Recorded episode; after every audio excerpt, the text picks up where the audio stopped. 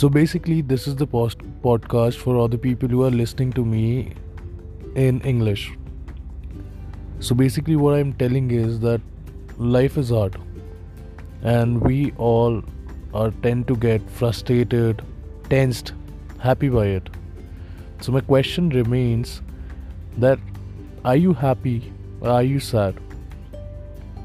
So if the answer to that question is yes, you need to think whether your life is going wrong. And if your answer is no, you still need to think where your life is going wrong. Because it's hard to get satisfaction without knowing where you're going wrong. Because we've been right the entire life since the time we were born.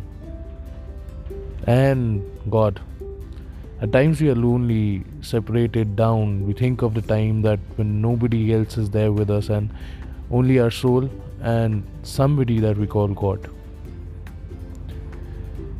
At a time, you'll realize that sometimes God actually shows us directions, shows us ways, paths, enlightened us up.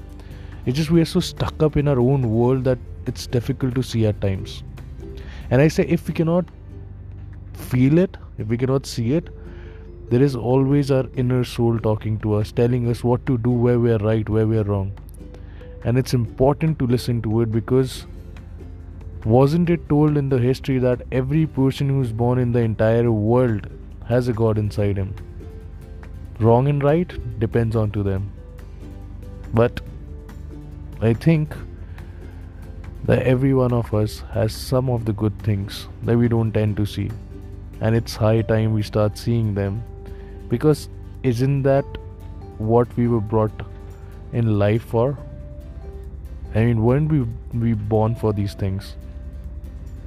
I think that way. What about you?